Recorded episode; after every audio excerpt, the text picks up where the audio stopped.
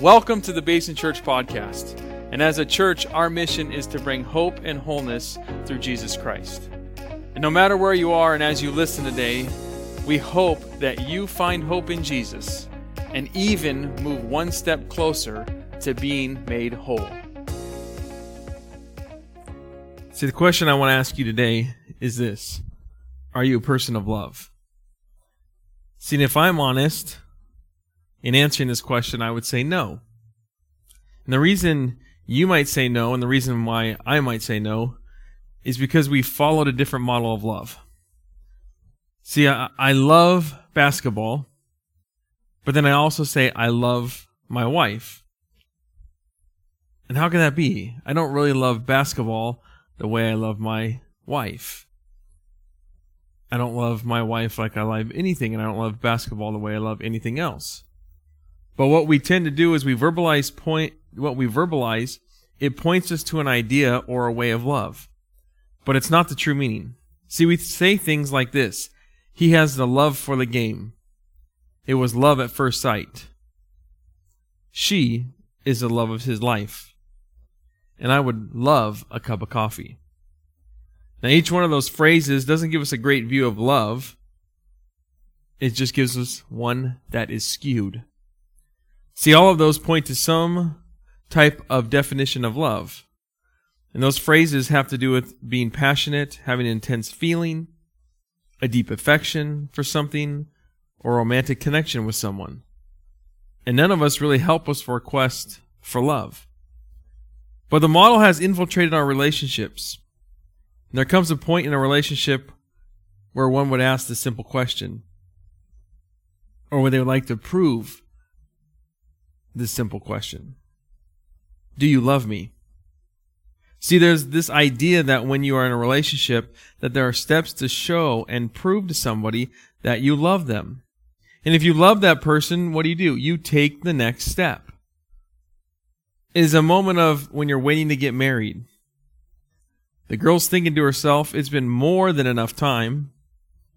It's not only been months, but it's been years, in fact. So is he going to ask me? And then what happens if it if it doesn't take place? There's questions that start to formulate in your head. Am I not the one? Does he have cold feet? And they're thinking, well, let's get on with it. I mean, how much time does he really need? See, the girl wants him to prove his love and to go to the next step. If someone in the relationship doesn't want to do it, then it's either going to be miserable or the relationship's going to be over. But this kind of question arises when we don't understand how each of us gives and receives love. See, a parent could be affectionate with their child, yet the child would want gifts and receives love by gifts. It's their way of receiving love, but on a special occasion or not, they're getting gifts, but they're getting more hugs and kisses because their parents give and receive love by physical touch. How about the husband who spends most of his time with his wife? And he's a quality time guy and he's thinking, this is great. But she doesn't receive love that way. She might be thinking, I wish he might do something around the house because she's an acts of service. Or I wish he would affirm me with his words. But anytime we don't understand the way others receive love, we keep missing it. And that leads us to wonder do they really love me? So the question, are you a person of love, is probably not the best question to ask. The better question is can you become a person of love? And the great news is that you can.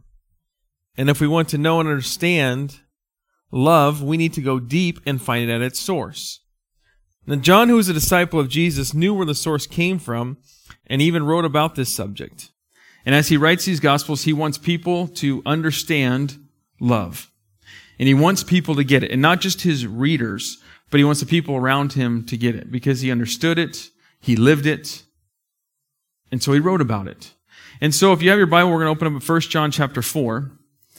And we're going to talk about this idea of true love in the form of biblical love and how you can become, if you pursue this then you can become a person of love. And so John in chapter 4, verse, uh, excuse me, John chapter 4, there it is. Now you can see, look at that. John chapter 4, verse, verse, uh, where am I? Verse 7. Here we go.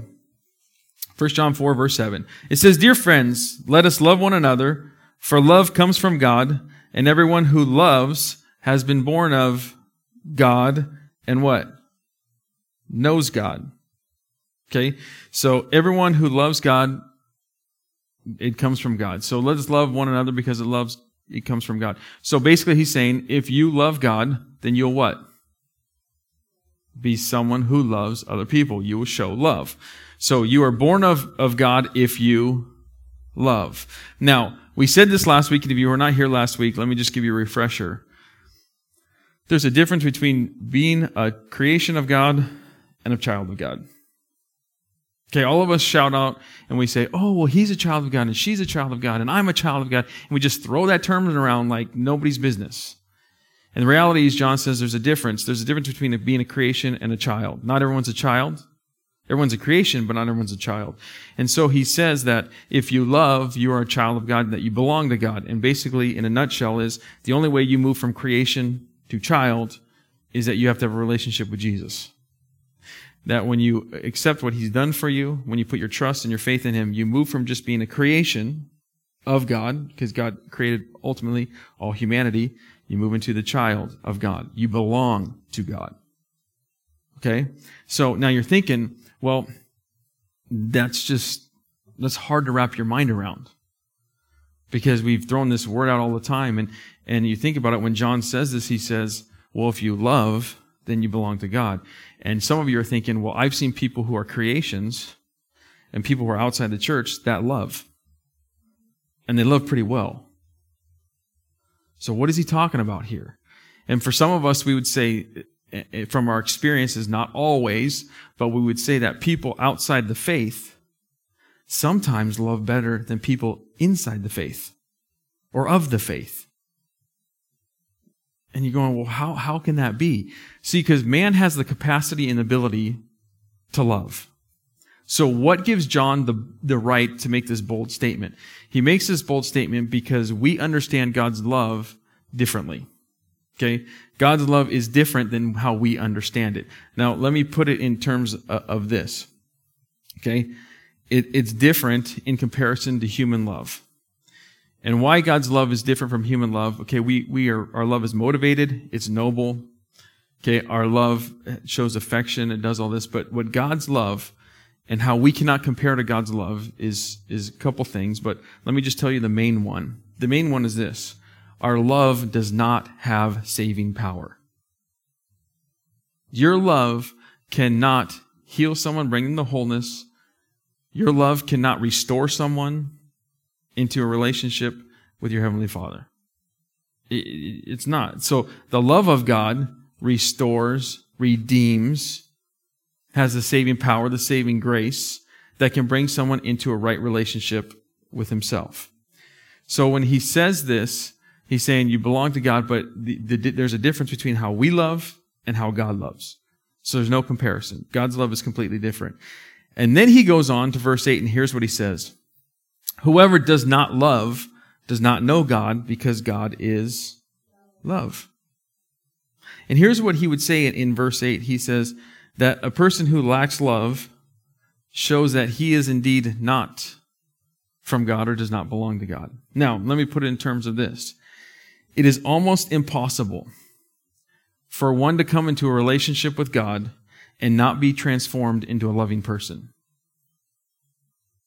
say that again. It is almost impossible for someone to come into a relationship with a loving God and not be transformed into a loving person. Now, one of the authors that I've I've recently, um, over the last few years, I have read is by the name of Bob Goff, and not because he lives in San Diego, but Bob Goff is somebody I aspire to be like. Because if anybody gets love right, it's this guy. And he wrote a book and he's, he's written several books on love. And in this, here's what the one he says in, in his book, Everyone Always. And basically it's loving everyone Always. And what I love about Bob is he doesn't just say it, he lives it. And so here's what he says in the book. He says this Love isn't something you fall into. Think about that for a second. Love isn't something you fall into, it's something you become.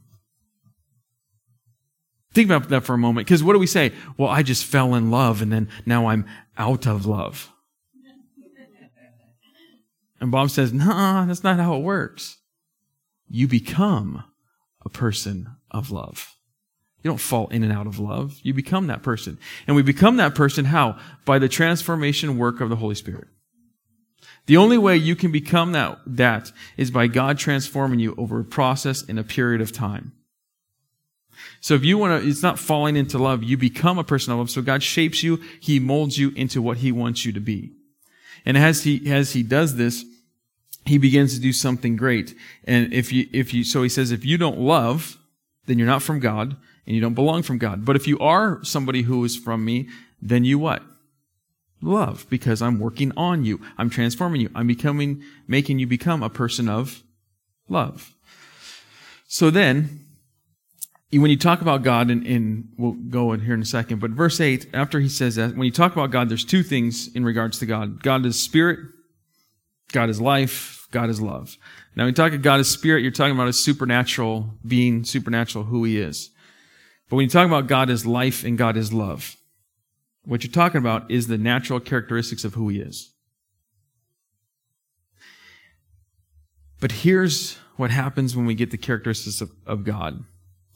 There are some of us who think God is two different gods. See, we view God as two different gods. We view Him as the God of the Old Testament, and we view Him as the God of the New Testament.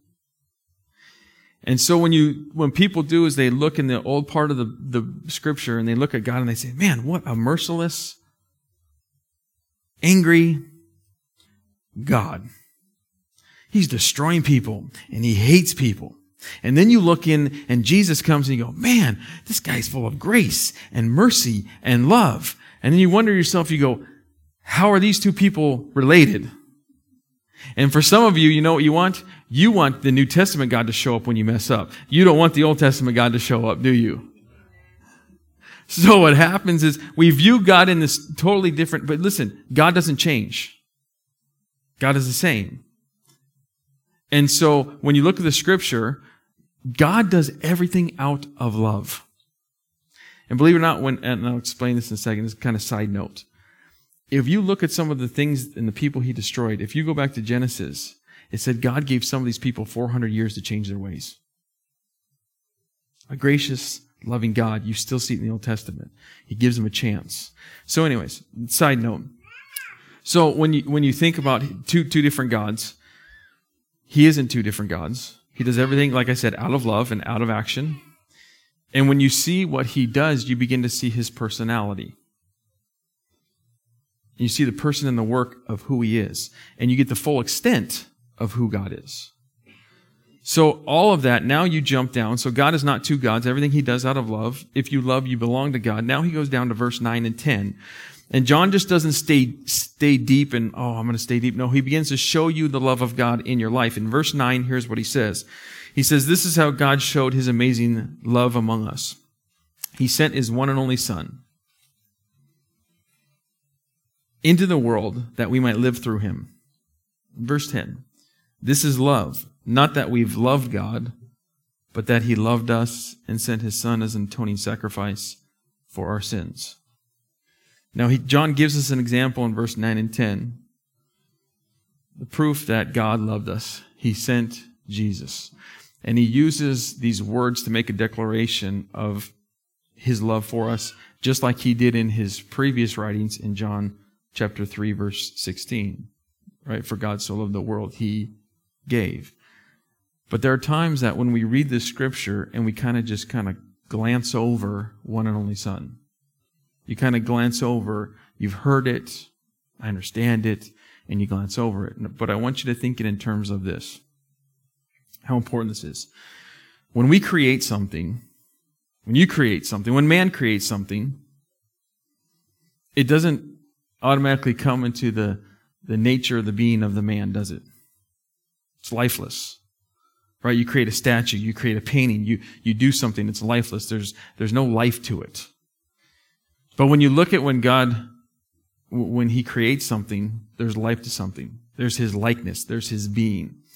And so what, what God does is He sends Jesus in His likeness, the very nature of who He is, to the world.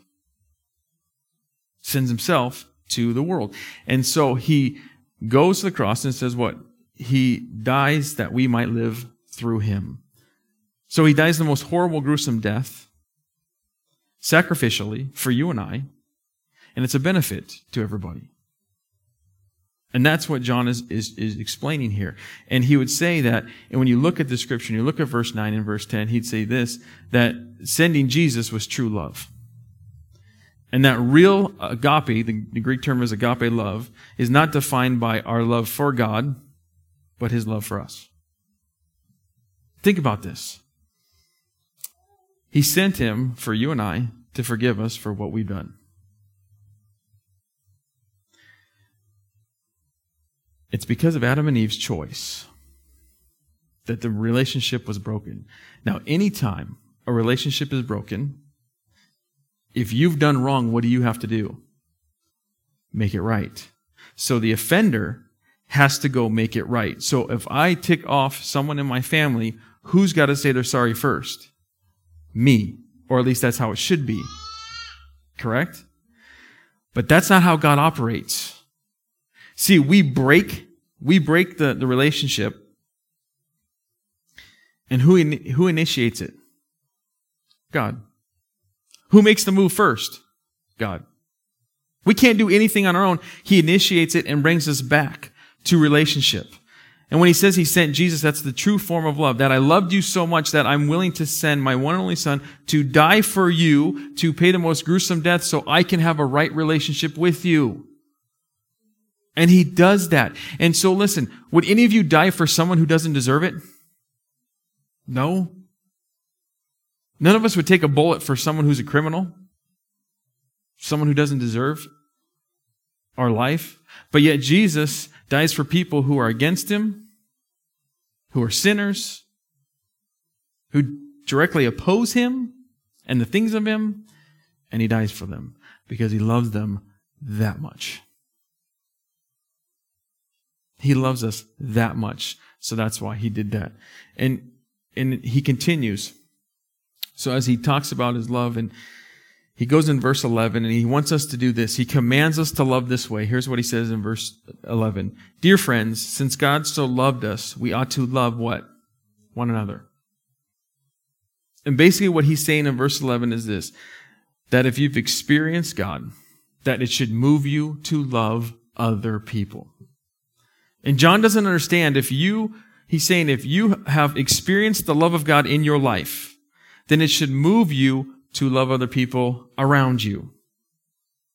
And that's what he, he begins to say. But the thing about us is that our love is this, that we experience from God doesn't necessarily cause us to love him back in return.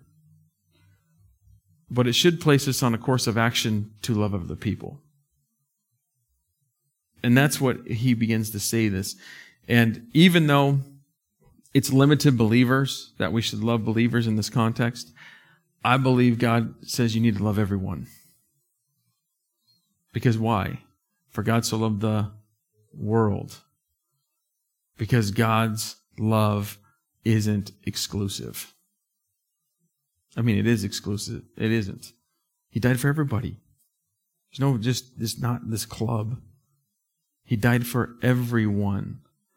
And so as John begins to write this and he wants his readers to understand this, here's what he knows.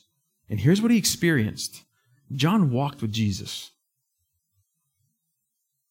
He saw Jesus. He watched him model love. And John in turn lived a life of love. He said, Oh, that, that's Jesus, and I followed this guy and I've seen him. I'm going to do what he's done. And so he lives that life. He writes about this love. And so what John wants his readers to gather, what he wants you and I to gather is this that Jesus' model to love motivates us to love. See, Jesus' model to love, of love, excuse me, motivates us to love. That if we see the way Jesus loved, that should be your motivator to love. If, if you're, if you're, call yourself a Christian, if you call yourself a follower of Jesus, then if I follow Jesus, then I model my life after Jesus. And if Jesus loves that way, then I should love that way. But here's the problem. We have a problem modeling our life because we've lived differently than the way Jesus lived. Let me explain that for a second. Jesus was around people who were nothing like him. There were people who directly opposed him. There were people who that were labeled outcast, and Jesus came and spent time with them. There was people who argued with him. There were people maybe who followed him and they were on the fringes. Maybe never stepped and said, I had faith in Jesus and who he is, but they just followed. But there was something captivating about Jesus and what he did and how he walked on this earth. Something drew people to him. There's a lot of things, but I think one of the things is how he loved. He loved people. When you saw him touch people, when you saw him touch the outcasts, or invite someone, I'm going to your house, someone who was placed on the outskirts and, and was despised by others. Jesus went and spent time with. And see, nothing could prevent you from Jesus loving you. Didn't matter what social status, didn't matter your health, didn't matter who you are, your allegiance to the Roman government or not, it didn't matter. He loved you. And sometimes that love would even go to people and touch them so much that their heart would be transformed. Why? All because of his love.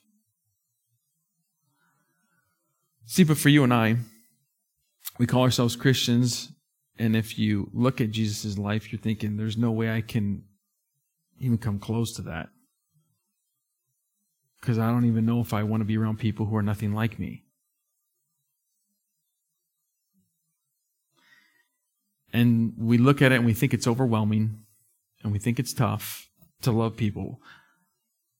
And it is because some of the hurts and the pains and how people oppose us and all that other stuff. But, and it might feel overwhelmed. But here's what I know. Anywhere in life where you feel overwhelmed, whether you're starting a project, where you're cleaning up something, whatever it is, what do you do? You start somewhere and you take one step at a time. If you need to clean up a mess, you just pick a spot and you take one step and start to do that. If you're in a process of building something, you start somewhere you go step by step by step. So what's the first step that we can take to becoming a person of love? Well, it's this. You love the way Jesus loved. No matter how difficult it is, you love the way Jesus loved. That the same measure that God loved us, with that same measure, we love other people. We love other people. And so, as he begins to, to say this, and for you and I, it's, it's, it's really this. It's not going to be any easier just because we know that. Well, yeah, I'm supposed to follow Jesus and model my life after Jesus and love like Jesus. It doesn't make any, it doesn't make it any easier, does it? Just because I know that. Because here's why. Two things. One, because the loving the way Jesus loved is countercultural. It's not normal. Being around someone is not normal who is nothing like you. That's not normal. But we tend to do this. We tend to do what, what is best for us and not what is best for others. See, some of us can't love because we're constantly focusing on ourselves and not other people. And what I mean by that is, is for some of you, maybe you've been here and you've, you've given to people, said, oh yeah, yeah, you know, I'll give to you, I'll, I'll help you out, I'll do this. And then finally you come to the point where you're like, I'm done. I got to start thinking about myself and my life and what makes me happy. So, uh, you know, and you're shifting from your self-centeredness I mean, from actually from selflessness to your self-centeredness. And it shifts and then all of a sudden your agenda takes the front seat. I think, what in the world? And it goes from we centered to what? Me centered. And the reason why we can't love the way Jesus loved is because we're so focused on our needs, our wants, and our desires. Now, I'm not saying that's wrong once in a while, but what I'm saying is, is that becomes your mindset and that becomes your agenda and that becomes your purpose for living is living for yourself. Then there's a problem. And here's the other thing. It's hard to love the way Jesus loved because of this. Because it's easy to love those who are lovable compared to those who are unlovable. See, it's easy for me to hang out with my friends and people I gel with, people I love. And it's easy for you, isn't it? It's easy for all of us. But it's, it's more difficult and challenging to be around someone and to love them the way Jesus loved if they're nothing like you. See, there's people that we would say, I don't even gel with that person. I don't want to hang out with that person. And you expect me to show them love. And the other thing is we have people in our lives, right? People who put us in a bad mood, people who disagree with us constantly, and people who just irritate us. And people who are not trustworthy. And those people make it easy not to love, right? I'll just love the people who like me already. I don't, I don't need any of that. But see, that's not what Jesus was all about. That's not how he lived. It's not who he was. He loved everyone the outcasts, people who were nothing like him, people who were opposed to him. He loved. And so, how do you love the way Jesus wants you to love? Because I can tell you this right now, there's some of you in this room that there's someone in your life that makes it challenging for you. There's somebody in your life that right now is making your life miserable. And you're having a hard time with it. They irritate you, they've hurt you, they mistreated you. That you don't gel with, they always put you in a bad mood and you're constantly around them and you don't want to love them. You don't even like them. So how do I love someone like that? It could be a coworker. It could be a family member. It could be someone close. I don't care who it is. There's somebody who's making a challenge in your life today. So how do I love the way Jesus has, has asked me to love? The better question is this. What does love require of you? What does love require of you in regard to that person? I'll tell you what it requires. You know what it requires? It requires you to do this, and I'll just read it to you. It requires you to be self sacrificing and love unconditionally. It requires you to love those who bother you each and every day, to lay aside the conditions you put on them and choose to forgive. It causes you to make the first move and to initiate restoration. Love requires you to love despite their failures and their flaws.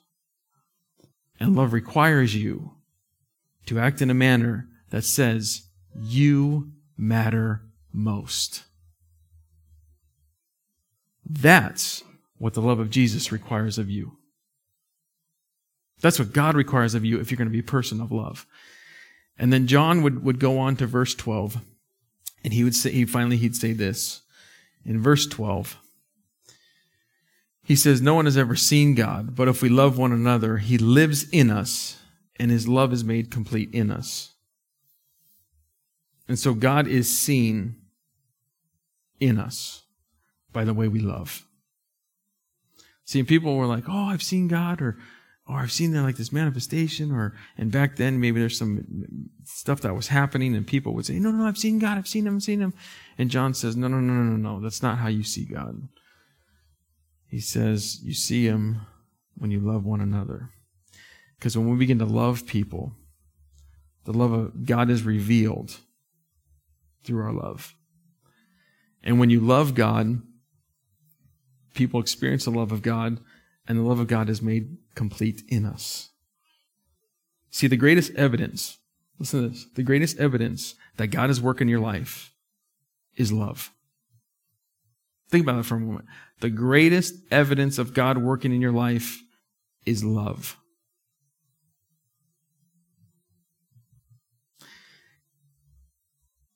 When you talk about that and you think about that, people think that the evidence of God moving in your life, sometimes they say is power. True. Sometimes they say that he exhibits some feelings within inside of you. And, and people have their whole idea of what the greatest evidence of God in your life. Now, here's the thing about Jesus. Jesus at times felt weak and didn't feel very powerful, but he was full of love. There was times where Jesus didn't initiate these great feelings in people, but he was still full of love. And everywhere Jesus went, he was full of love. He was also full of what? Truth and grace. And people saw it and people experienced it. And when people saw the love of God by him being sent down, they understood the work of God in his life. And the greatest thing that people will see in your life, that they know that you're a follower of Jesus, is your love. Not love for people you get along with, but everyone in general. See, if we begin to love this way, here's what's going to happen. People are going to see our lives and they're going to see that there's something different inside of us. And in turn, they might just want what we have. If you love the way Jesus loves, let me tell you this, you're going to turn some heads. People are going to think you're a little crazy. Because it's countercultural. It's not normal. The way Jesus loves and the way God, it's not normal. But here's what I want you to think about. It might not be normal, but we can do it and we can strive to be it. And loving people can be difficult. Let me tell you why it's difficult. Because people are messy. People are messy. They got problems. I got problems. And some of us don't want to wade in that problems, and some of us don't want to get in the mess, do we? But love says, I'm going to wade in your mess. And I'm going to love you unconditionally. Despite your failures, failures, your flaws, your insecurities, I'm going to love you and I'm committed to you. See, that's what it's like. And John says we can do that, and we can do that, and we can strive as the Holy Spirit transforms our lives. Now, here's what I, I want you to get as I wrap up it's this loving the way God loves, you can achieve it by this. Okay, you can achieve it by being close or or in tune with your heavenly Father. And I, the other term I put is by abiding in Him. The way loving others, like Jesus, is achieved by abiding in Him. Now, what I mean by that is you have to stay connected to Him. Get that? You have to stay connected to Him. That means, we've talked about this last week, or uh, last month, that you have to put your Heavenly Father relationship first. The only way I understand the heart of God is to spend time with Him. I converse with Him. I make a daily devotion. I begin to pray. I begin to be what? A disciple of Jesus. And I abide in him. I, am connected to him. And when I'm connected with God, guess what? I understand his heart and I begin to understand what he wants to do in my life and through my life. And he'll show me the people I need to love. And he'll work on me so I can become a person of love. But that only happens is if you are connected with your heavenly father each and every day. So here's the question What if we were to love the way Jesus loved and love differently today? What would happen? What would our life look like? What would it look like for that person who has bothers you, who is unlovable, who has made you mad this week, who is causing problems in your life today? And God would do something great in and through our lives. And people might see, they, they would see the love of God and they might even what? Experience the love of God. Because Jesus' model of love what? Motivates us to love. So I want you to begin, and I want to begin, and we want to be church that shows people love because that's the way they can come into a relationship with their Heavenly Father. Thanks for listening. And if you would like more information on our church or you'd like to visit us in person, you can go to basinchurch.org. And as always, we hope this content helps you on your faith journey.